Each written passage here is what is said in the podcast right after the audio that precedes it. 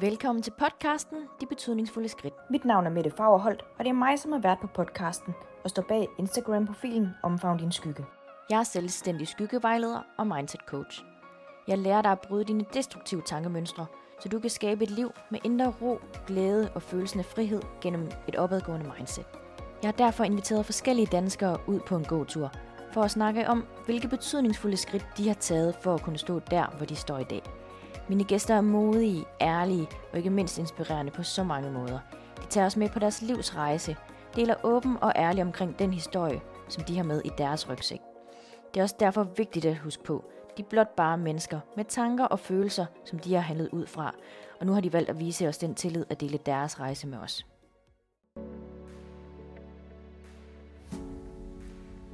Dagens inspirerende gæst er Christian fra Trident Mind. Jeg har været til foredrag med Christian, og så har jeg faktisk haft ham med ud at gå en gang før i min podcast.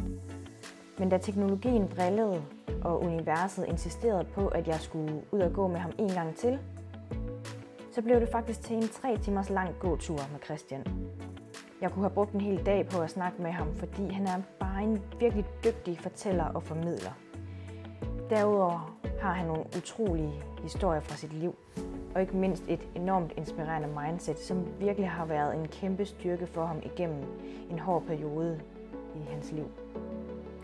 Vi snakker omkring, hvordan han blev ramt af PTSD, og ikke mindst livet derefter. Så tag rigtig godt imod Christian.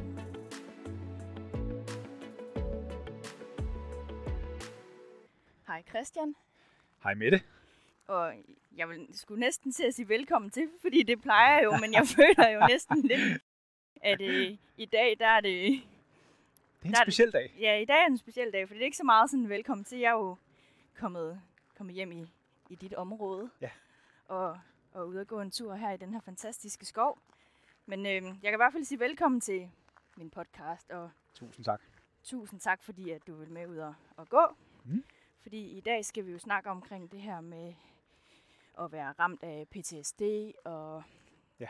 du har jo en lang hi- historie med, med mange spændende Ja, historier og fortællinger Ja. i os. Men hvad hedder det, som udgangspunkt, så er det sådan den her PTSD-del, som vi, vi snakker ind i, og hvordan det har været for dig, og hvordan det har set ud, og det her med, hvordan har det også påvirket din, din familie og dine relationer. Mm. Men inden vi sådan går, går rigtig i gang, så synes jeg lige, du skal have lov til at, at præsentere dig selv. Men først og fremmest tusind tak for, at jeg måtte være med. Det er en fornøjelse. Og øh, ja, jeg hedder Christian. Til daglig der driver jeg det firma, der hedder Trident Mind. Det har jeg ikke altid gjort. Det er relativt nyt. Øhm, og hvis vi skal tage min livshistorie i, i lidt kortere træk, så er jeg født og opvokset med en mor, der var alkoholiker, og senere hen endte med at være misbruger. Hun var sygeplejerske, og hendes, hendes misbrug startede egentlig, da mine forældre blev skilt, da jeg var to. Og dengang havde man ikke super meget kontrol med, hvad der var i medicinrummet øh, på de forskellige afdelinger, så hendes alkoholforbrug eskalerede, og hendes medicinforbrug eskalerede. Og jeg er så egentlig vokset op ret dysfunktionelt, fordi jeg boede hos alle mulige forskellige mennesker. Mest hos min mormor og morfar, men også på kostskole og hos venner og bekendte. Og, og jeg havde en god ven, der havde nogle forældre, der tog sig rigtig meget af mig og tog sig rigtig godt af mig. Og lærte mig egentlig, hvad et normalt familieliv vil sige. Fordi det havde jeg vidt ikke nogen som helst idé om. For mig var det ren overlevelse. Ja. Okay, køleskabet er tomt. Øh, hvordan får jeg mad? Ret basalt. ja, så du mangler sådan generelt de der helt basale be- behov. helt basale færdigheder. Og, og det er jo i princippet en, en lang historie for sig selv, men hvis jeg skal highlighte det, øh, et par enkelte ting, så noget af det, jeg lærte som voksen, det var, hvor lidt jeg havde lært som barn. Ja. Og det er jo noget af det, jeg virkelig prøver at give mine egne børn med nu her. Det er, jeg prøver generelt at vende min egen barndom fuldstændig på hovedet, og så bruge det som, som en drejebog for, hvordan jeg selv vil opdrage mine børn. ja. Og, og, og en ting er det her med at, at lære sine børn forskellige færdigheder, men det kan være noget så basalt som, hvordan sparer man op. Det lærte jeg aldrig. Altså jeg har ikke nogen forståelse for økonomi, Mm-mm. hvilket så øh, gav bagslag som voksen. Øh, noget andet kunne være det her med, at jeg voksede op med et tomt køleskab. Det vil sige, at jeg ved nu her, når, når jeg, da jeg fik børn, jamen så skulle der være et fyldt køleskab med sund mad. Ja. Så det har nok været en af mine, øh, en af mine styrker, noget af det, jeg har lært, er, at jeg har egentlig altid vidst, at jeg ville tage den sociale arv, vende den på hovedet, og så havde jeg en rettesnor for, hvordan jeg selv skulle gøre. Ja. Øhm, det var sådan ganske kort om min opvækst. Øhm, senere hen, så kommer jeg i... Jeg tager en kort periode i militæret, så tager jeg ud og rejser derefter. Jeg ender med at arbejde knap fire år i udlandet som dykkerinstruktør. Øh, med alle de oplevelser, der fulgte med der, på, på godt og ondt. Øh, så kommer jeg hjem, og jeg har stadigvæk det her, det skulle jeg måske have sagt noget før, men jeg fandt aldrig rigtig et ståsted i gymnasiet, øh, i livet, da jeg var yngre. Jeg var egentlig lidt forvirret, fordi jeg, jeg, jeg kiggede mig jeg kiggede mig om i samfundet og tænkte, alle på min alder, de vil noget helt andet, end jeg vil. Ja. For mig, der vil jeg væk. Jeg vil have noget eventyr. Mm. Og det var så det, jeg fandt i dykningen. Ja.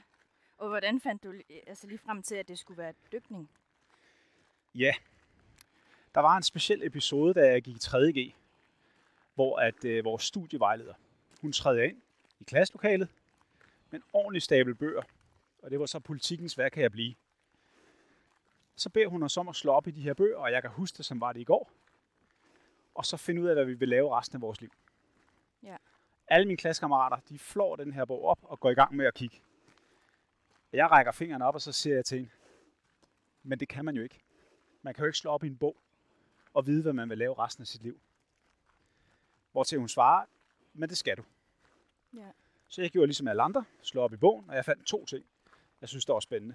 Det ene, det var frømand, og det andet, det var øh, erhvervsstykker. Mm. Og så vidste jeg godt, at det har begge, begge dele har noget med vand at gøre. Så det er nok det, jeg skal hen af. Øh, Jeg vidste godt, at jeg ikke ville blive frømand. Og øh, så tænkte jeg, "Nå, men så må det blive no- noget med dykning. Så strengt taget, da jeg så var færdig med, med militæret, så pakkede jeg min rygsæk, fordi jeg ville ud og dykke. Øh, det jeg så ikke havde tænkt over, det var jo, det nok krævede noget erfaring at få et arbejde på et dykkercenter. Ja. Men det er jo meget mig. Det der med, om alt kan lade sig gøre. Mm. Så jeg tog, øh, jeg tog faktisk afsted uden at have et dykkercertifikat. Okay, vildt nok. Fordi planen var egentlig, at øh, jeg fløj til Gran Canaria. Så ville jeg tage hyre på en båd. Arbejde på en af de her sejlbåde, der typisk stopper på Gran Canaria, inden de sejler over Atlanten til Karibien. Mm. Jeg ville tage arbejde der, og så ville jeg så arbejde med dykning i Karibien. Stadigvæk skal vi lige huske at indskyde, at øh, jeg ikke havde dykkercertifikat. øhm, men lang historie kort, det ender så med, at jeg får arbejde på et dykkercenter og bare går i gang med at uddanne mig og får lov til at dykke og arbejde osv. Og, så videre. og øh, ja, ender så med at være der i, i knap fire år. Ja. Så rejser jeg hjem igen, og er stadig... Øh, jeg har stadig svært ved at tilpasse mig et normalt samfund. Altså, jeg, jeg følte ikke, jeg passede ind. Jeg fandt ud af, at de her, det her tætte bånd, jeg havde med mine kollegaer, da jeg arbejdede med dykning, det var jeg faktisk blevet dybt afhængig af. Det der med at arbejde i miljøer, hvor at man strengt taget har ansvaret for hinandens liv, hvis der går noget galt, det er, det er en meget speciel oplevelse. Mm. Da først man kommer ind i sådan et miljø, hvor du ved, ham til venstre, ham til højre, de vil potentielt set i anførselstegn ofre deres eget liv for at redde mig, og jeg vil gøre præcis det samme. Og vi havde rigtig mange oplevelser øh, med dykningen, hvor ting var ved at gå galt, hvor det her det var tilfældet, at, at båndet, øh, det professionelle bånd, det var så stærkt. Og det var jeg ret drevet af. Øh, så jeg ledte efter sådan noget, da jeg kom hjem, men jeg vidste ikke, hvad jeg skulle, hvor jeg skulle finde det. Øh, og så har jeg sådan en veninde, der fortæller om, at, at hun havde en ven, der arbejdede i noget, der hed ISS Skadeservice. Jeg har aldrig hørt om det før. Jeg vidste godt, hvad ISS var, rengøringsfirma, ja. men skadeservice anede ikke, hvad det var. Så begyndte hun at forklare om, at jamen, han, havde, han havde blandt andet været ude og, og fjerne øh, døde mennesker og rydde op efter dem og gøre rent. Det Og lyder... jeg tænkte bare, det lyder spændende. Fordi hun forklarede om, at han havde været ude og, og, og skrubbe et øh, dødt menneske af toilettet og sådan noget. Og jeg ved godt, det lyder meget mærkeligt det her, men jeg synes, det lyder enormt spændende. Okay, for jeg skulle lige at spørge, okay, synes du det, at det lød sådan rent faktisk spændende, eller sådan spændende som i, at det var lidt specielt og meget anderledes? Jamen, jeg har nok altid været draget af det der med, når tingene var anderledes.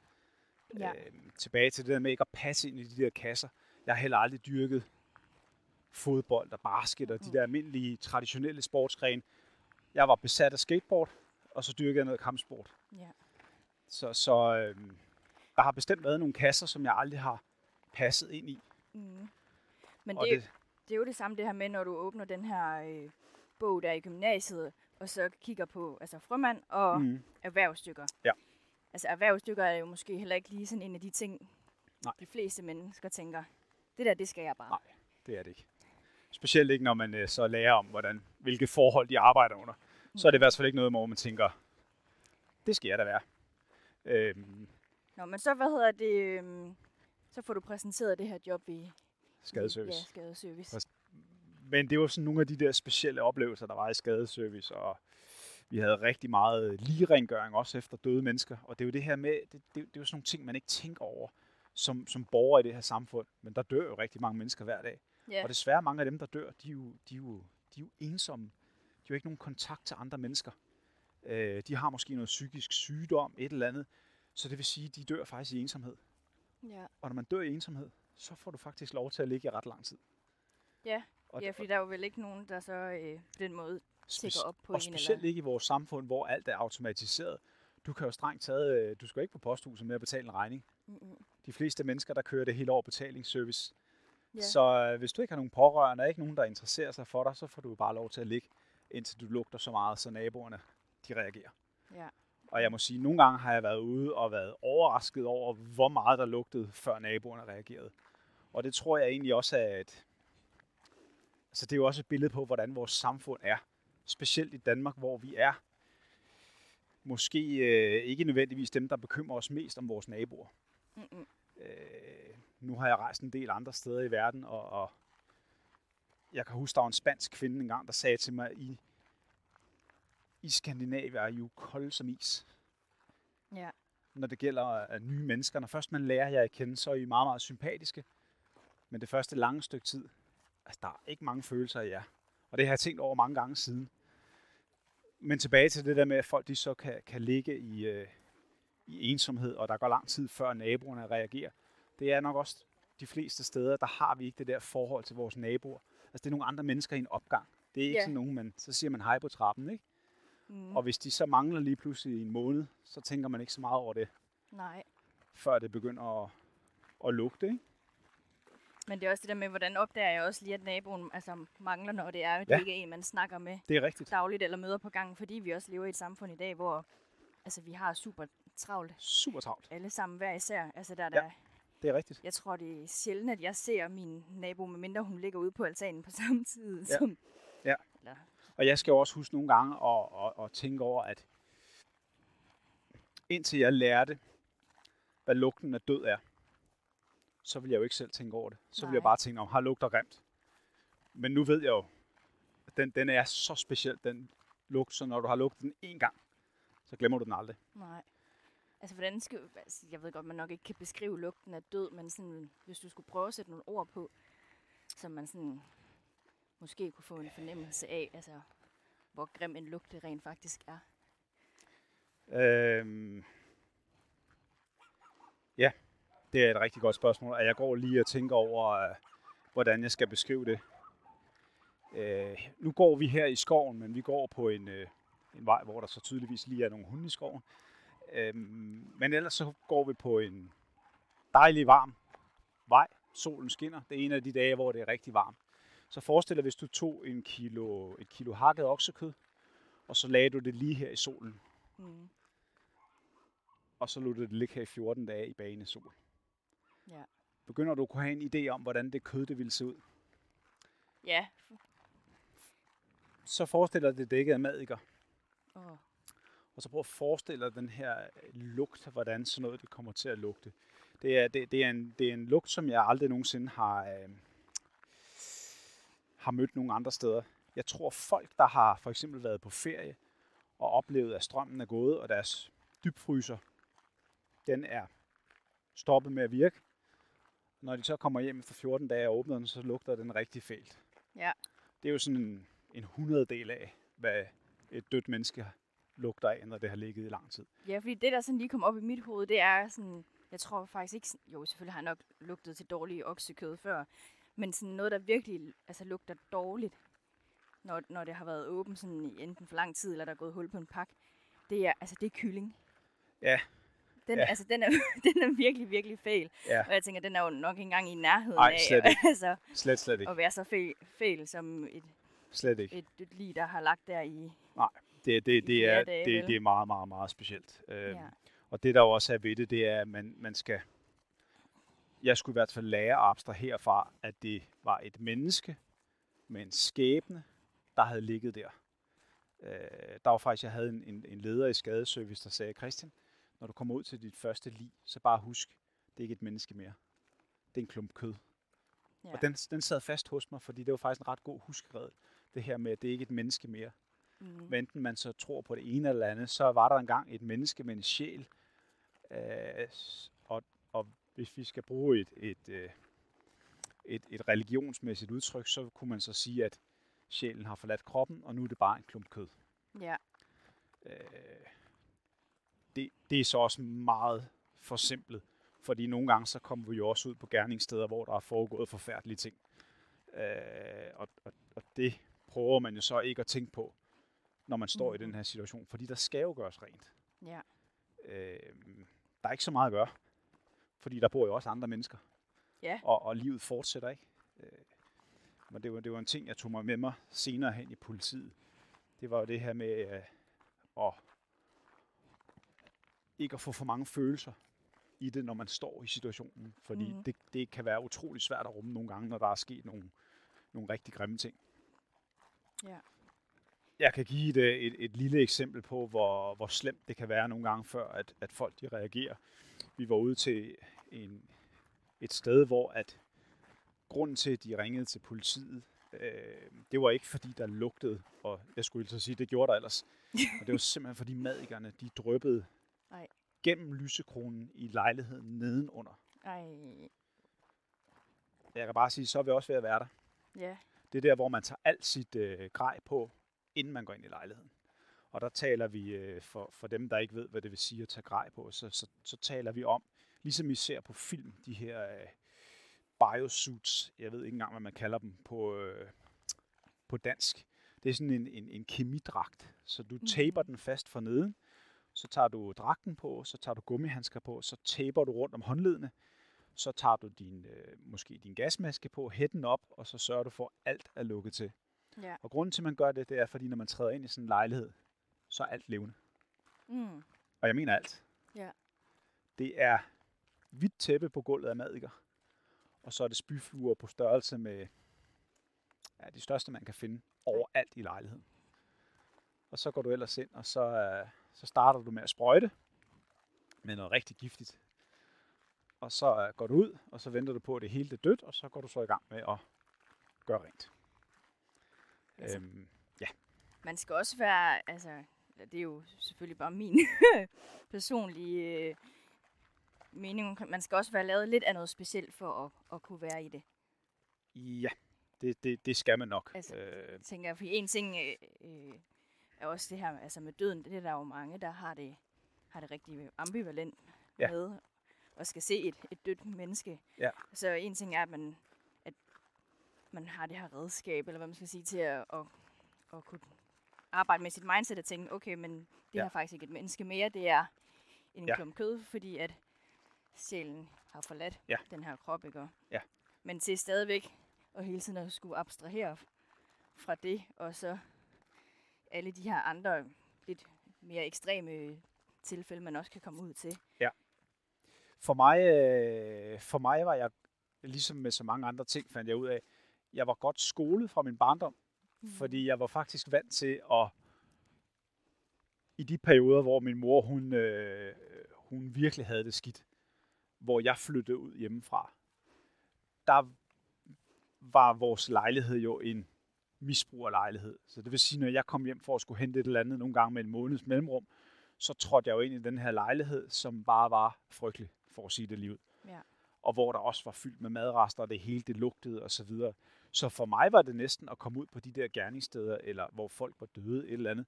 Der var det næsten sådan helt, om det her er jo let, fordi jeg får lov til at have det rigtige udstyr på. Da jeg var barn, der havde jeg ikke noget udstyr på. Der blev jeg bare, der var jeg nødt til at rydde op efter hende. Ja. Så et eller andet sted for mig var det næsten lettere det her. Jeg ved godt, det kan lyde, det kan lyde meget specielt. Men når man er vokset op med sådan nogle ting, så, øh, så bliver det faktisk lettere, når man får lov til at trække en dragt på og kan beskytte sig mm. mod lugte. Og jeg skulle heller ikke røre ved noget, der er ulækkert som sådan, fordi jeg havde handsker på. Hvis det, øh...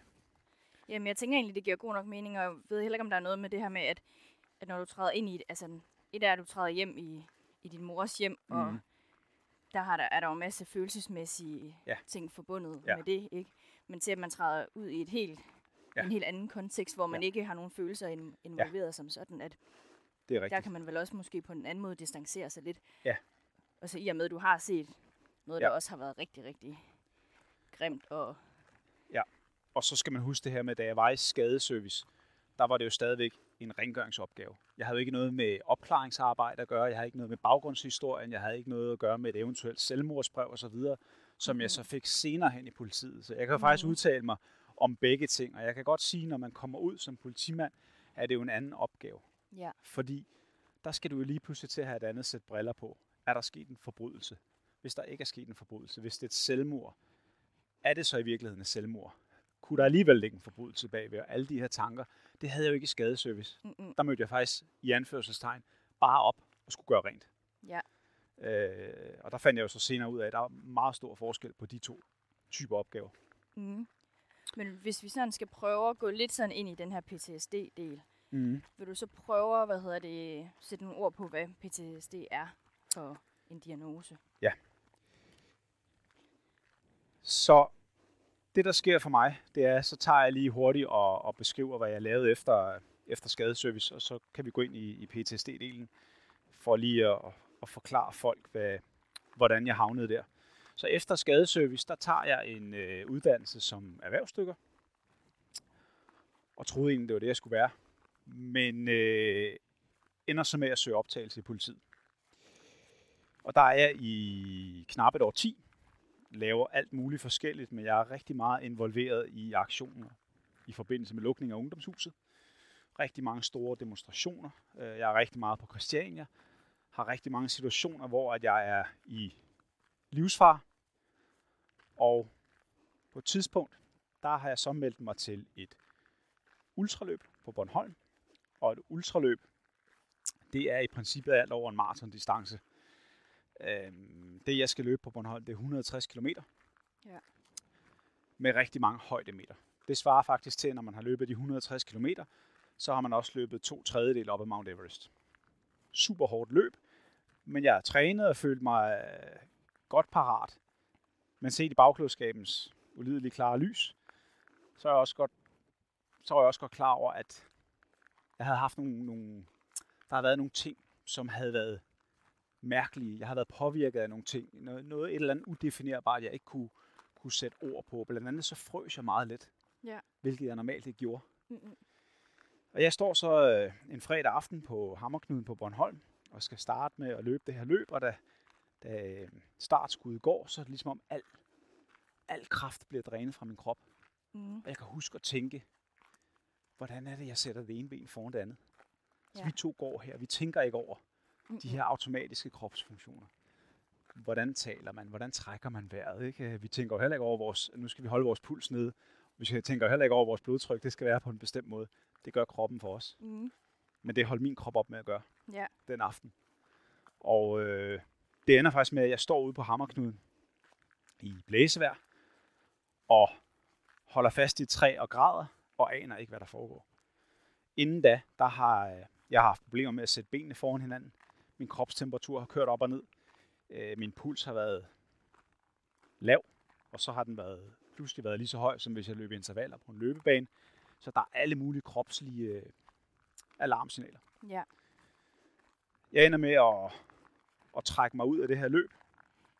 og komme hjem. Men det er først der, hvor du står ved det her træ og krammer det, at du rent faktisk trækker dig fra løbet. Det Ja. er det. Øh, På trods af, at du egentlig godt har kunne mærke, at der Ja. har været nogle signaler Jeg skal- undervejs. om et øjeblik, så skal jeg komme ind på, hvorfor at, øh, der, der er visse ting ved mig, der gør, at øh, jeg kan have nogle udfordringer med at genkende visse symptomer. Det der, men ja, du har fuldstændig ret. Det er der, hvor alarmklokkerne de begynder at ringe. Jeg ringer faktisk, da jeg står derude på Hammerknuden, ringer til en, en barndomsven og siger til ham, der er noget helt galt. Beskriver for ham, hvordan jeg har det, og han siger med det samme, du skal trække dig ud af løbet. Øh, og, og jeg kan huske at sige til ham det her med, at jeg, jeg, jeg tror, hvis jeg fortsætter, så gør jeg permanent skade på min hjerne. For, Ja. for det var det, jeg var bange for. Øh, ugen efter, der kommer jeg så på arbejdsmedicinsk klinik. Der har jeg henvendt mig, fordi jeg, ikke, jeg, jeg ved ikke, hvad der er galt. Jeg har en mistanke om, at det er et eller andet i forhold til mit arbejde, øhm, men jeg er nødt til at have en afklaring. Og der er jeg så nede til en det hedder vel et interview, men det føles mere som en afhøring i knap tre timer, hvor jeg så sidder og, og får stillet en masse spørgsmål af den her overlæge, og til sidst så siger hun bare, om du har en klokkeklar posttraumatisk stressdiagnose, som følger af dit arbejde. Og jeg, jeg kan huske at spørge hende, du, du mener ikke, det har noget med min barndom at gøre? Hvor til hun svarer, nej, Mm-mm. ikke med alle de gange, du har været i livsfare i politiet. Nej, okay. det der var ved at komme derned og få stillet den diagnose, det var jo lige pludselig, så vidste jeg, hvad der var galt. Og så kunne jeg begynde at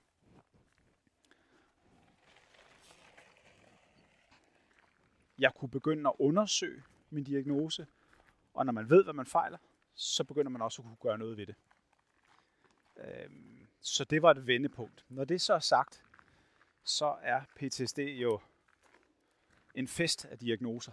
Og, og, og det, det siger jeg selvfølgelig med, med humor, fordi det passer overhovedet ikke. Det er, en, det er en komorbid diagnose, det vil sige, at man får ikke bare én diagnose, du får mange forskellige. Og det Ja. er faktisk nok noget af det sværeste.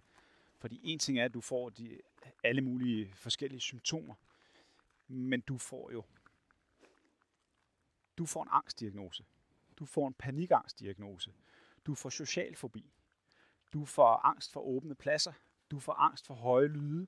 Du får angst for miljøer, der minder om det, du er kommet til skade i, og så videre, og så videre. Mm. Så der er saft sus med mange diagnoser, du pludselig skal forholde dig til.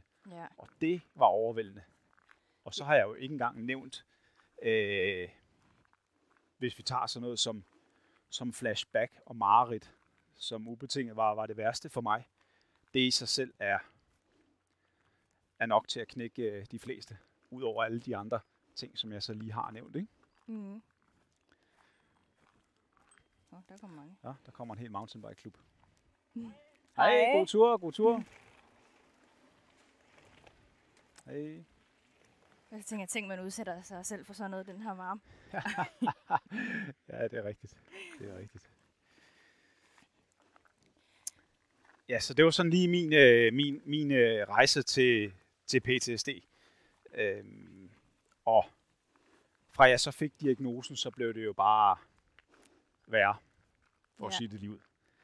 Men hvad, Øhm, hvad tror du, der, altså, der udløser den? Altså, hvor start, altså, starter det hele henne?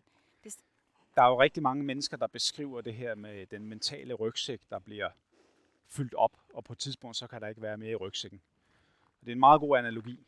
Øh, Jeg kan huske, du og jeg, vi snakkede på et tidspunkt, og du stillede mig et rigtig godt spørgsmål, som jeg har tænkt over meget faktisk. Du sagde til mig, hvad følte du i de situationer, du har været igennem? Mm? Og kan du huske, hvad jeg svarede? Ja, du sagde, du følte ikke Nej. noget. Lige præcis. Og det er fordi, når man står i nogle af de her situationer, hvor det potentielt set handler om liv eller død, og det hele skal gå meget stærkt, mm. fordi ellers så er der nogen, der kommer alvorligt til skade, så er der ikke tid til følelser. Mm-mm. Der er kun tid til rationale og handling. Ja. Problemet ved det, det er, der er nogle følelser, du har som menneske, som du ikke får bearbejdet. Mm-hmm. Og i, i det her, der er tidsfaktoren, det er en kæmpe stor faktor. Så hvis du ikke når at, at reflektere og bearbejde de her hændelser, så fylder du bare i din mentale rygsæk. Og det var det, jeg havde gjort. Øhm, og det er jo noget af det, man forsker rigtig meget i lige nu i forhold til at forebygge PTSD. Det er restitutionsperioderne for dem, der arbejder som frontlinjepersonel, soldater, militærfolk, fængselsfunktionærer, sygeplejersker osv. osv. osv. Der er rigtig mange af de her mennesker, de er tidspresset på deres arbejde. Der mangler personale, det vil sige, de får ikke de fridage, de skal have. Det vil sige, de får ikke den mentale restitutionstid til at reflektere over tingene og til at komme, for nu at bruge et lidt fluffy udtryk, komme i kontakt med deres følelser. Ja, fordi jeg kan huske, da, da jeg spørger dig om det, så tænker jeg faktisk, jamen det kan ikke passe, at du ikke har følt et eller andet. Det kan godt være, at du har været så trænet i at, du ved, at lukke ned for det, mm. så du ikke på den måde mærker det. Men, men der var noget, der... Hvor jeg tænker, du, du må have følt et eller andet, som, der, som du har, altså, har ja. lukket ned for. Det er rigtigt. Og øh, nu, nu skal jeg fortælle dig den episode, der, der udløste det hele for mig. Fordi der er faktisk et rigtig godt eksempel på, der er flere eksempler på, hvordan jeg føler noget, men jeg lukker ned for det, fordi jeg er nødt til at være professionel i den situation. Så den episode, som jeg fik flashback til, og flashback for dem, der ikke øh, ved, hvad det er, det er, at man pludselig får et, man får en genoplivning af en eller anden form for oplevelse, traume øh, i, den, i den dur. Det kan være alt muligt forskelligt, afhængig af, hvad man har været udsat for. Det her flashback, det er ekstremt livagtigt. Det er som om, man står der selv igen. Øh, for mig, der fik jeg det her flashback, når jeg var i bad. Det sekund, vandet ramte mit, øh, mit hoved, så kom det her flashback. Og så var jeg i situationen igen. Og det var altid samme situation. Og jeg endte med at stå i bruseren og holde fast i bruserstangen. Og, og helt krampagtigt bare stå og græde under bruseren. Mens jeg holdt så voldsomt fast i den stang, at jeg var ved at flå den ud af væggen. Altså ligesom som du gjorde, da du hvad hedder det, stod på Bornholm. Bornholm var anderledes, fordi ja. det var ikke et flashback. Mm-mm. Bornholm var anderledes forstået på den måde, at det var bare min krop og mit sind, der lukkede ned. Okay. Flashback er helt anderledes, for at, at, at sige det på den måde. Flashback er, øh, at du genoplever dit værste mareridt igen, fuldstændig som om du selv var der. Okay. Øh, det er bare en film, der kører i dit hoved, men du kan ikke komme ud af den film. Vanvittigt ubehageligt. Øh, så det, jeg får flashback til i badet, det var samme oplevelse hver evig eneste gang. Og det var et, øh, det var et selvmord, vi var ude til, hvor at vi... Det er en lidt længere historie, og der er rigtig mange lag i den her historie. Så vi triller ud en eftermiddag på, på patrulje i København. Og det er myldretidstrafik. Og hvorfor er det relevant? Jo, det er det, fordi vi får en melding på radioen om, at der er en død. Og en død er ikke noget, man kan udrykning til. Mm-hmm. Fordi personen er jo død. Ja. Og udrykningsbekendtgørelsen, den er ret stram i forhold til, hvad man må køre til, hvad man ikke må køre til. Så vi kører ikke udrykning, vi sidder bare fast i myldretidstrafikken, selvom vi ikke er ret langt fra stedet. Men da vi så kommer frem, så holder ambulance og lægeambulance kastet op på fortoget, alle dørene er åbne, og de blå blink kører stadig. Og der, der ved jeg, der er noget helt galt. Det her, det kan ikke bare være en død, fordi så holder de ikke med udrykning smidt på den måde der. Mm-hmm. Så vi kommer op i lejligheden, og der er de så i gang med at arbejde på en ung mand, som de forsøger at genopleve. Det viser sig, at han har hængt sig i, hoved, i, i dørkarmen, hoveddøren, ud til opgangen, og bliver fundet af sin nabo. Ja. Og det er fordi, at, at han hænger altså, i, øh, i hans egen hoveddør, at ja. man kører med udrykning derud for at, det, det, der, skåne de det, andre? Det, der, det der, nej, egentlig ikke. Nej. Fordi det, der sker, det er, at, øh, at øh, den stakkels nabo her, han går faktisk i chok, men alligevel formår han at få ringet til alarmcentralen og får forklaret, at der hænger en mand i hans opgang. Mm. Og, og, og får så også forklaret, hvor det er henne, hvilket øh, situationen taget betragtning er super flot. For de fleste mennesker, der går i chok på den måde, de kan knap nok stave til deres eget navn. Ja. Øh, så så ja, det er stor respekt for det. Men når man får de der meldinger på alarmcentralen, så, så sender de, øh, så sender de, øh, så sender de tingene med udrykning.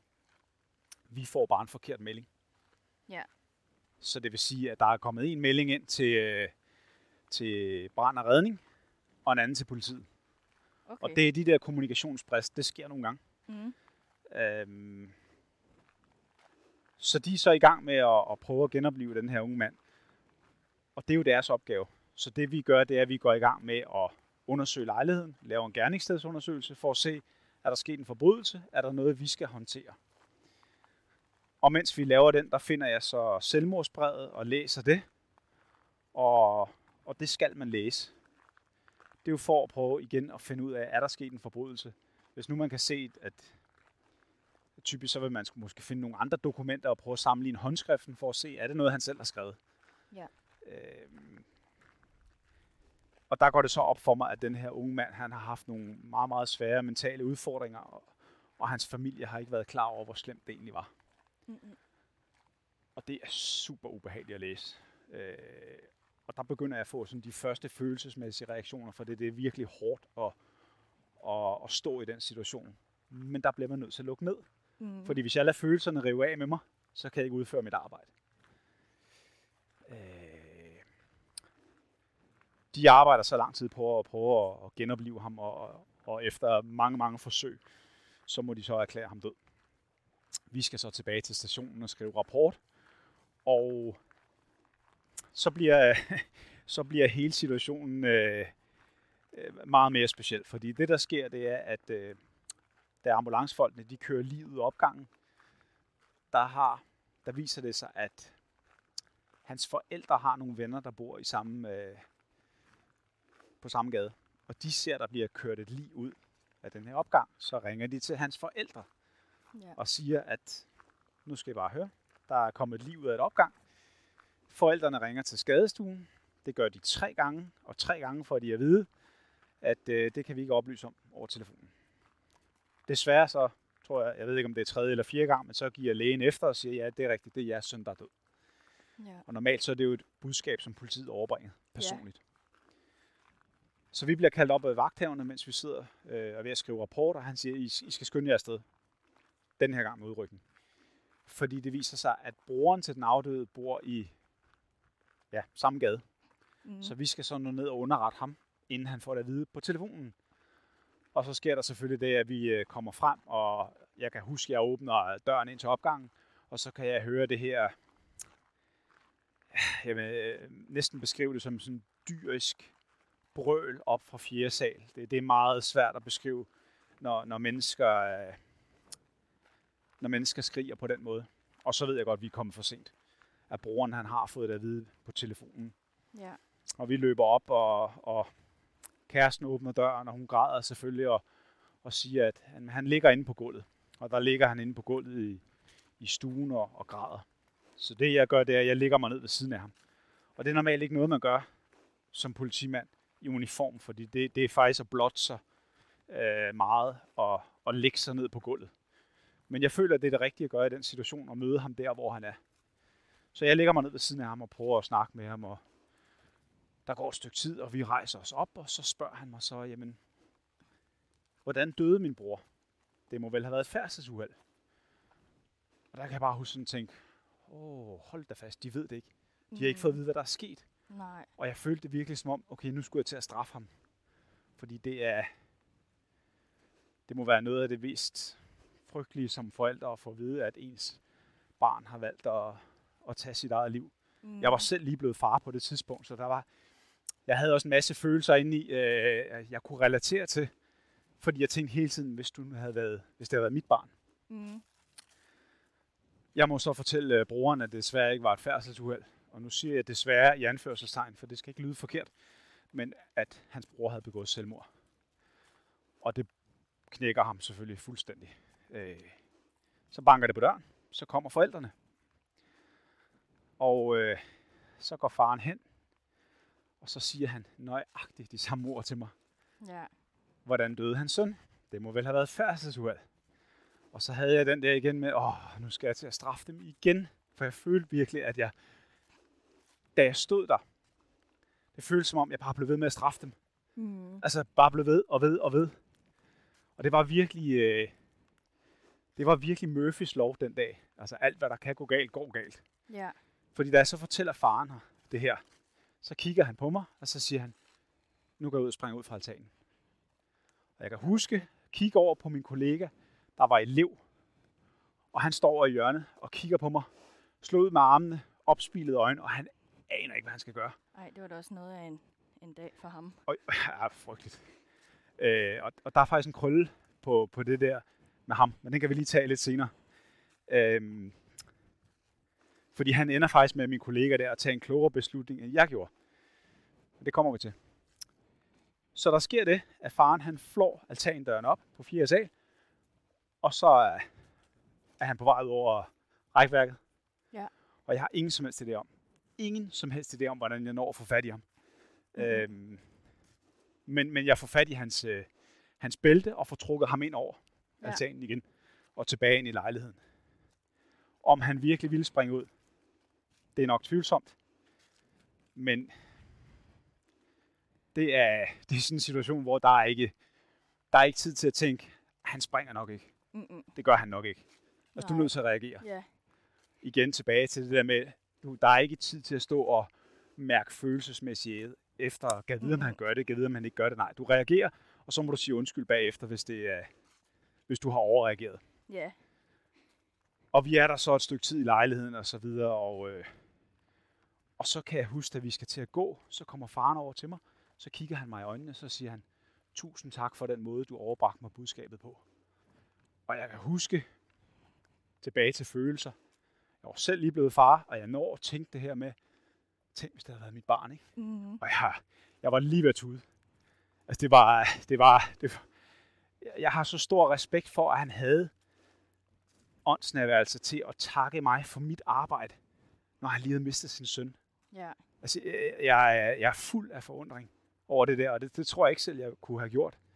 Øhm, det, der så er interessant, hvis man kan sige det sådan, det er, at der går nogle år, og jeg møder den her kollega, jeg havde med ud den dag. Og det viser sig så, at han har været den kloge af os to, fordi han var også meget påvirket af den øh, episode, Ja. men han vælger at gå til psykolog. Ah. Ja. Og så kan du jo næsten regne ud, hvad jeg valgte ikke at gøre. Ja. Lige præcis. Og det er jo en af mine helt store kæpheste nu her, hvor jeg står på den anden side. Det er det her med at bruge psykologerne proaktivt. Det vil Ja. sige, hvis du har været ude for et eller andet, der begynder at nage dig, du ikke kan sove eller et eller andet. Hvis, hvis du er i de her øh, arbejdsmiljøer, hvor der er psykolog tilknyttet, brug Mhm. det for pokker. Altså det er virkelig en af mine kæpheste, Ja. fordi han tog jo den klogeste beslutning. Og han endte faktisk med at tage ud på politiskolen også og undervise i den her oplevelse, så han fik det jo bearbejdet. Mm-hmm. Men det gjorde jeg ikke. Jeg proppede mm-hmm. den Mhm. bare i rygsækken, Ja. og det endte så med at være den oplevelse, der udløste min PTSD. Ja. Det var sådan den, der, der fyldte rygsækken. Ja, det var det. Det, Ja. var, det var den, der toppede. Så øh, ja, Og hvordan altså, så dit liv så ud efterfølgende? I forhold Øh, til at, ja. at, være, at være præget af den her PTSD-diagnose. jamen, relativt hurtigt, så, så gik det bare meget, meget stærkt ned ad bakke. Og det var øh, altså både som mand, som ægtemand, som far, som menneske, var det en, en, en, en, frygtelig, en frygtelig nedtur, fordi det gik stærkt. Og jeg var bare en skygge af mig selv, vidderligt. Øh, jeg ville ikke have omgang med nogle andre mennesker, og jeg var, jeg var jo ikke nogen særlig god ægtemand. Øh, de få kræfter, jeg havde, dem brugte jeg på mine børn. Øh, det, der var svært, det var, at vores anden datter, hun blev født, mens jeg havde det aller værst. Ja. Så det vil sige, selve fødslen, der var jeg bare en lang gang panikangst, og kunne overhovedet ikke være der ordentligt for min, for min hustru, da hun fødte. Øh, Jeg stod faktisk bare konstant med hovedet under den kolde hane, og ikke anede, hvad jeg skulle gøre. ja. Og den her panikangst, hvad handlede den om altså for dig? Det kan jeg faktisk ikke sætte ord på. Mm-mm. Det ved jeg ikke. Nej. Den kom bare. Ja. Øh, Det var bare som om kroppen konstant var sådan i bered. Ja, det er frygteligt. Altså, jeg, jeg, havde ikke, jeg havde panikangst, da hun fødte, og så oplevede jeg det nogle enkelte gange siden. Øh, men det var faktisk et af de symptomer, jeg havde, jeg havde mindst af. Mm. Og Gud skal takke og lov for det, fordi de mennesker, der lever med panikangst, det må være noget af det absolut mest frygtelige. Du ved ikke, hvornår det kommer. Du ved ikke umiddelbart, hvad, det, hvad der udløser det. Det er bare frygteligt. Ja. Øhm, men der sker jo så det, at vores, vores datter bliver født, og hun har selvfølgelig kolik. Og jeg er ekstremt lydfølsom, så og sover ikke om natten. Øh, jeg har mareridt, og de er så frygtelige, så jeg, jeg tør ikke lægge mig til at sove igen. Så det er jo en, øh, det er jo en nedadgående spiral. Og jeg ender med at være så dårlig, at, øh, at, at jeg faktisk får at vide, at jeg skal indstille mig på at, at få en førtidspension. Ja. Men, men øh, i forhold til det her, jeg fortalte på Bornholm med at, at presse sig selv sådan så, at, at alle basale kropsfunktioner går ud af drift, så er det jo det, jeg opdager, da jeg bliver syg. Det er, at jeg har den her evne til at presse mig selv helt ekstremt. Mm. Og jeg kan huske at gå ind til den første psykolog, jeg blev, ja, første og eneste psykolog, jeg blev henvendt til, henvist til, som jeg endte med at gå hos 58 gange. Fantastisk menneske, Jens Lundgren i Holbæk.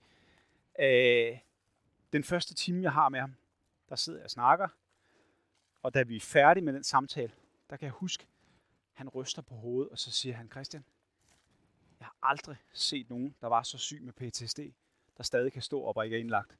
Mm. Jeg har aldrig set nogen, der var, der var så syg, og stadig prøvede at løbe 160 km ultraløb.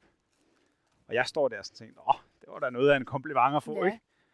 Og jeg når knap nok at tænke tanken til enden, før han kigger på mig, og så siger han bare, og det var ikke en kompliment. Mm-mm. Og det er sådan et skældsættende øjeblik, fordi der er jeg godt klar over, okay, jeg skal virkelig til at lære at tænke på en anden måde. Øhm, og efterfølgende siger både min egen læge, og han siger også det her med, at jeg kan presse mig selv til at bløde ud af ørerne. Jeg er super dårlig til at trykke på den store stopknap. Øhm, så det er jo noget af det, jeg har skulle arbejde rigtig, rigtig meget med i hele den proces. Det er ikke nødvendigvis godt at kunne presse sig selv, til man faktisk falder om af det. Mm-mm. Så, øh, så det har været noget af det, jeg har arbejdet rigtig meget med i den proces på 3,5 år, som den med at tage mig og komme ovenpå igen.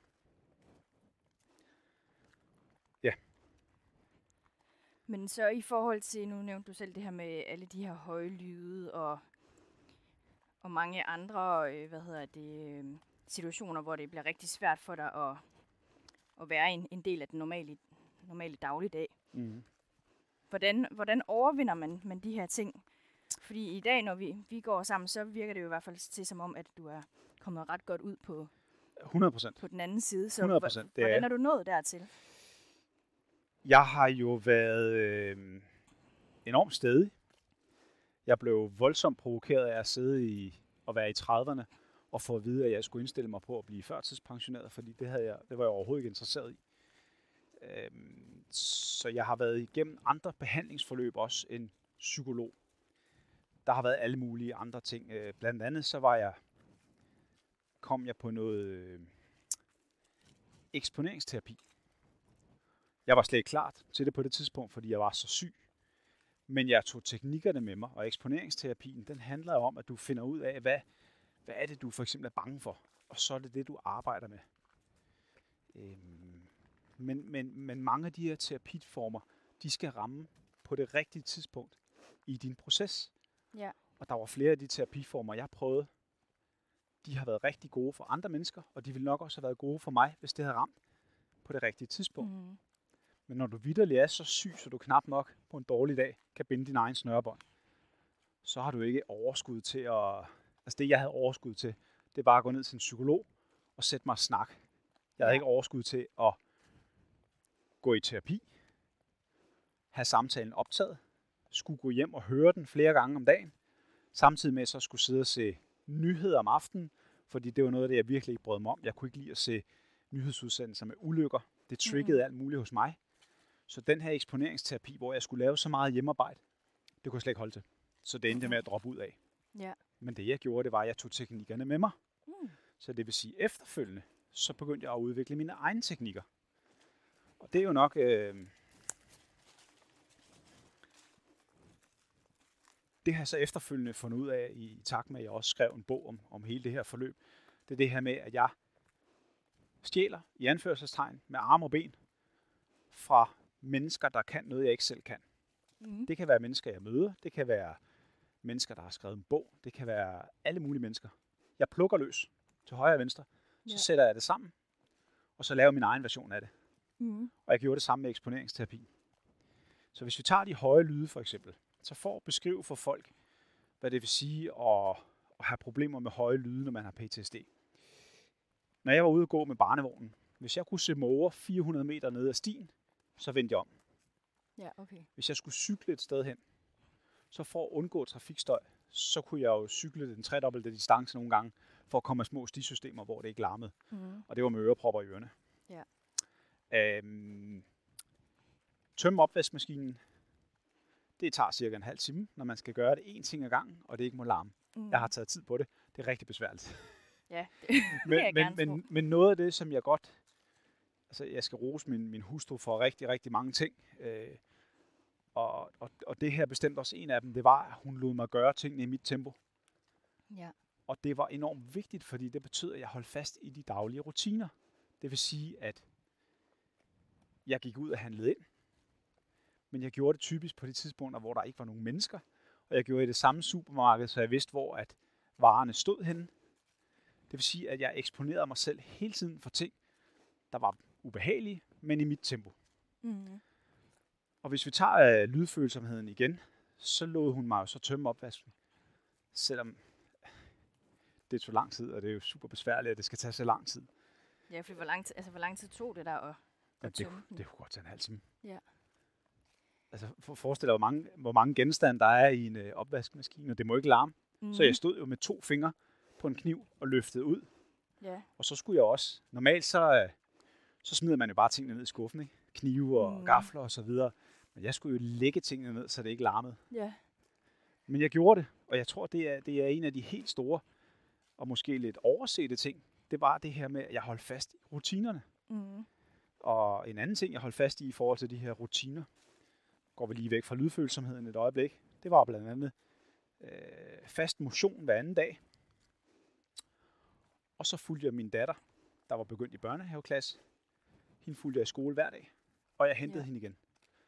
Fordi det var ekstremt vigtigt for hende, at jeg gik med hende om morgenen, og det var ekstremt vigtigt for hende, at jeg kom og hentede hende om eftermiddagen. Mm. Det var vores faste rutine. Så selvom det var frygtelig svært for mig nogle gange, fordi at der var så mange forhindringer for mig, når jeg skulle følge hende i skole, så gjorde jeg det alligevel. Og det skal nævnes her, der, der var en kilometer fra vores lejlighed til skolen, og det var vidderligt lige ud, venstre, højre, lige ud, så var man der. Mm. På en dårlig dag, der øh, kan jeg huske at stå foran skolen, holde fast i en lygtepæl, ligesom træet, bruserstangen, stå og græde, og ikke ane, hvordan jeg skulle finde hjem fra skolen. Ja.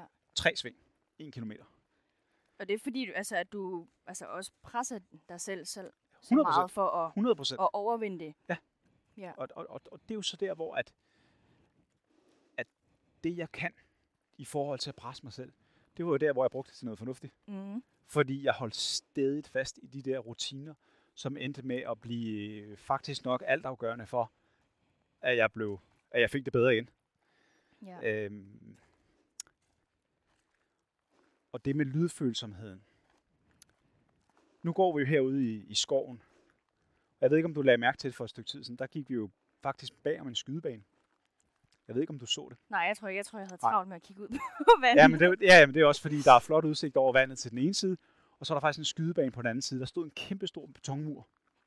Ja. Ja. Om et øjeblik, når vi kommer lidt længere frem, så går vi forbi en golfbane. Og for mange, der vil de jo øh, tænke, om det er bare en golfbane. Men den her skydebane og den her golfbane, den endte med at blive øh, symboler for mig på min egen helbredelse. Så hvis vi starter med, jeg nævnte det her med, at jeg holdt stedet fast i at motionere. Så et af PTSD-symptomerne, det er, at man har en enormt indre uro. Man kan faktisk nærmest ikke være i sig selv. Mm-mm. Øh, hvordan beskriver man det for andre mennesker? Jo, for dem, der drikker kaffe. Forestil jer, at I har drukket alt for meget kaffe. Den sidren, man har i hele kroppen. Hele nervesystemet, der er i oprør. Gang det med 100, så er vi ved at være der. Ja. Øh, det er en frygtelig fornemmelse. Men jeg fandt ud af, at jeg kunne ikke tåle medicin, så jeg løb i stedet for. Og da jeg var i rimelig god løbeform, og havde trænet ultraløb og løbet ultraløb før, så blev min faste motionsrutine, den blev et halvmarathon hver anden dag. Ja. Øhm, og for nogen lyder det meget, øh, Men når man kommer fra en, en relativt høj løbemængde, så var det halvmarathon for mig, det var næsten afslappning. Ja, det var som en 5 km for os. For Formentlig, ja. Ja. Men, men det, der var ved det, det var, at jeg havde det. Jeg havde mindre uro i kroppen, når jeg kom hjem. Mm-hmm. Så det blev min medicin. Og der var faktisk rigtig mange, som sagde til mig, at det var alt for meget, og jeg pressede min krop, og så videre, og så videre. Men min krop var vant til at blive presset. Mm. Så jeg var også nødt til at give den det, den var vant til. Ja. Så, så jeg løb et halvmarathon hver anden dag. Og for at vende tilbage til skydebanen og golfbanen, så går vi faktisk lige præcis her, hvor at, øh, en del af den her halvmarathonrute, den var. Om lidt så drejer vi ned til venstre her, så kommer vi ned forbi golfbanen. Det, der skete for mig, da jeg løb forbi den her golfbane, det var, at når golferne de slog på deres golfkugle, så lyden af det for mig var ligesom, når der blev kastet øh, flasker efter os på Nørrebro og på Christiania osv. Så, videre. Mm. så hver gang jeg løb forbi, så rystede hele min krop. Altså, Ja. ligesom jeg fik sådan nogle ryg. Øhm, og det var, ret, det var ret tydeligt, og det var hver gang. Så jeg var godt klar over, at jeg fik en reaktion på de her, øh, på de her lyde fra golfbanen. Så en del af min egen eksponeringsterapi, det var stadigt at holde fast i min løbetur, fordi jeg kunne mærke, at det gjorde noget godt for mig. På trods af, at der var en masse behandlere, og, og der var også nogle folk til diverse møder i, i kommunen, der sagde, at jeg pressede mig selv for meget af det ene og det andet. Men jeg havde en mavefornemmelse af, at det, jeg gjorde, var rigtigt. Mm. Og det er faktisk en mavefornemmelse, jeg har haft øh, hele mit liv, og det er den, jeg stadig bruger. Selvom folk de siger til mig, det der det er dumt, Christian. Hvis jeg har en fornemmelse af, at jeg gør det rigtigt, så bliver jeg ved, og jeg er ligeglad med, hvad andre siger. Ja. Og det er faktisk gået op for mig, det er en gave. Mm. Evnen til at være ligeglad. Og forstå mig ret, jeg er jo ikke, det er jo ikke, fordi jeg er ligeglad, men det er bare, jeg tør godt gå mod strømmen. Og det mm. gjorde jeg Mhm. også her. Så jeg blev ved med at løbe forbi den her golfbane, og det rykkede i min krop. Så jeg puttede musik i ørerne, og så blev der bare skruet op, når jeg skulle forbi den golfbane der. Ja. For det er jo det her med, at man vil jo godt undgå de ting, der er ubehagelige. Og det Ja. er jo... Ja, undskyld med det. Nej, det var bare, så du, kan, så du kunne godt, hvad hedder det, klare den her altså høje musik, men det var sådan lyden fra selve det der, når golfkøllen rammer golf. Og det er jo det, der er så, Bolden. s- s- det er jo det, der er så interessant ved traumer. Ja. Det er jo, det er jo de ting, du oplever som ubehagelige, der er et problem. Mm. Men når du selv styrer dem, så er det ikke et problem. Så jeg Mhm. kunne jo godt vælge noget musik, jeg godt kunne lide at sætte det på. Den Ja. lyd kunne jeg sagtens håndtere. Fordi jeg kunne vælge en eller anden, et eller andet nummer, der gav mig en eller anden bestemt følelse. Alle kan nok genkende det der med, at man hører noget musik, og så, så kommer der et godt minde. Så Ja. det var jo typisk den måde, jeg ville gøre det på. Jeg ville have et eller andet stykke musik, der gav mig et eller andet dejligt minde, og så ville jeg sætte det på, når jeg løb forbi golfbanen. Mm. Og det er vigtigt at indskyde, at den her proces, den tog mig flere år. Fordi det, der sker, det er jo, at jeg langsomt begynder at skrue lidt ned for lyden i de her højtalere. Øhm, langsomt. Over måneder. Og på en dårlig dag, der kunne jeg ikke skrue ret meget ned. På en god dag kunne jeg skrue mere ned. Fordi når du har PTSD, så er det jo ligesom alle andre øh, facetter af livet. Der er gode dage, og der er dårlige dage. Mm. Der er bare flest rigtig, rigtig dårlige dage, når du har PTSD, og ikke ret mange gode dage. Mm-mm. Men jeg kunne stadig justere lidt. Øhm, og en dag efter, jeg vil godt sige flere år, går det op for mig, at jeg er løbet forbi, uden musik i ørerne, og uden at få en reaktion. Ja. Og jeg tror faktisk lige præcis her, hvor vi går, som er nogle 100 meter fra golfbanen, som jeg husker det, så er det faktisk på vej op ad den her bakke, hvor det går op for mig. Gud, jeg har gjort det. Ja. Jeg har ikke nogen reaktioner mere. Mm-mm. Så det vil sige, at den eksponeringsterapi, jeg har udviklet mig for mig selv, Mm. den rent faktisk virkede. Hvad for en følelse gik der sådan igennem kroppen, da du, altså, da du opdagede, at du egentlig havde, havde overvundet det her? Jamen, jeg er, jo, jeg er nok ikke en person, der sådan... Øh, Ej, du er ikke så meget følelse. nej, det er jeg ikke. Og, og, og, og jeg ville egentlig ønske, at jeg var bedre til det, men der er ikke nogen tvivl om, det at have PTSD, der, der er bestemt nogle følelsesmæssige ting, der er blevet ødelagt inde i mig. Mm. Der er også nogle andre følelsesmæssige ting, jeg er blevet, jeg er blevet bedre til. Altså, jeg er blevet mere følsom på andre områder. Øhm, men der er bestemt også noget, der er... Hvis jeg siger dødt, så er det, mås- det, det lyder måske lidt voldsomt, men, men der, er nogle, der, er nogle, der er nogle ting, jeg kunne føle før, som jeg ikke øh, registrerer mere på samme måde. Mm. Men det, jeg registrerede, det var sejr. Ja. Og det er jo også en følelse. For- Men jeg registrerede sejren funktionelt og rationelt op i mit hoved Mm. stadig ikke med følelserne, men jeg registrerede dog, det her, det var en sejr. Og det var så den måde, jeg, det var der, hvor det ligesom gik op for mig. Okay, det her med at arbejde med mikroskopiske skridt, fordi jeg synes faktisk egentlig et eller andet sted, så er det måske det er for store, når jeg siger, hvis jeg siger små skridt, så er det faktisk stadigvæk for store skridt. Mm. Altså vi er nok helt nede i mikroskopiske skridt, men bare hele tiden arbejde mig fremad. For jeg kan huske en af de første timer med min psykolog, der siger han lige præcis det. Han siger, vi skal arbejde os fremad med bitte, bitte små skridt. Det han var super dygtig til, det var at få mig til det, uden at jeg selv var klar over det. Ja. Og så hver halve år, for jeg gik hos ham i tre år, tre og et halvt faktisk, så hver halve år, så samlede han op på det hele, fordi han så jo alle de her ting, jeg ikke så. Mm. Så kunne han jo sidde med sit, øh, med sit papir og så videre, så kunne han sige, jamen for et halvt år siden, der kunne du ikke det, og det, og det, og det, og det, og nu der kan du det, og det, og det, og det, og det. Det vil sige, at jeg gik fra hans kontor hver halve år og reflekterede over alle de ting, han havde sagt. Og det kulminerer så på vej op ad den her bakke, vi går af nu, hvor det faktisk går op for mig. Gud, det virker. Ja. Der er sikkert mange, der har, har prøvet det. Det der med, at man får nogle input fra andre mennesker. Og man er sådan lidt, ah, ja ja, helt sikkert, det er fint. Men man prøver alligevel, og pludselig en dag, så går det op for en, okay, de har faktisk ret. Mm. Og for mig var det en, det var en, det var en kæmpe omvæltning, at det her, de gik op for mig. Og det er jo en teknik, jeg havde taget til mig og forfinet og perfektioneret, og jeg bruger den i alt, hvad jeg laver den dag i dag også. Ja.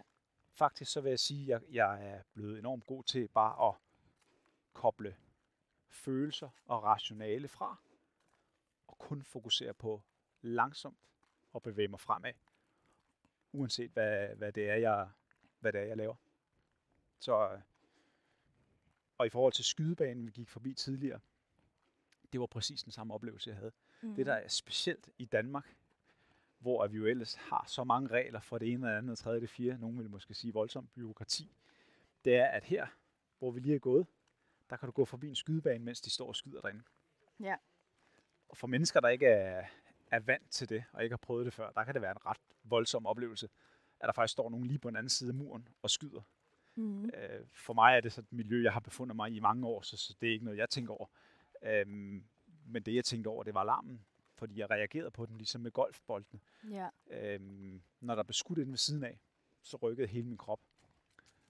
Det, der var tricky både ved skydebanen og ved golfbanen, det var jo, at alt var ude for min kontrol. Og jeg kunne jo mm. ikke selv se eller styre, hvornår de slog på golfkuglen eller skød. Så nogle gange, så ville jeg jo løbe forbi den der øh, skydebane, og så begyndte de at skyde. Og for dem, der har været i, i, øh, i, i forsvaret for eksempel, der har man sådan et udtryk, der hedder samlet ildoverfald. Og når man træner det lige på den anden side af muren, så skulle jeg hilse at sige, at mm. så larmer det. Ikke? Ja. Men det kunne jeg ikke se, for der var en mur. Ja, så du vidste ikke, Nej. om de skød så eller det var, jo, det var jo, det var jo dobbelt så angstprovokerende, fordi jeg kunne, jeg kunne ikke engang visuelt se det. Det kom mm. bare lige pludselig, ikke? og så skulle jeg så håndtere det her med alle de ryg, det nu gav i min krop. Men det gjorde så også sejrens sødme på den anden side. Det er større. Det var en meget lang historie om, om lydfølsomhed. Tusind tak for at have lyttet med så længe. Det her det var del 1 omkring Christians historie. Fordi her i del 2, som udkommer næste søndag, der kommer du altså til at høre meget mere om livet efter PTSD'en. Hvordan det har påvirket familiedynamikken, at Christian har været så hårdt ramt af PTSD. Derudover snakker vi lidt omkring følelser og det at flytte sine egne grænser.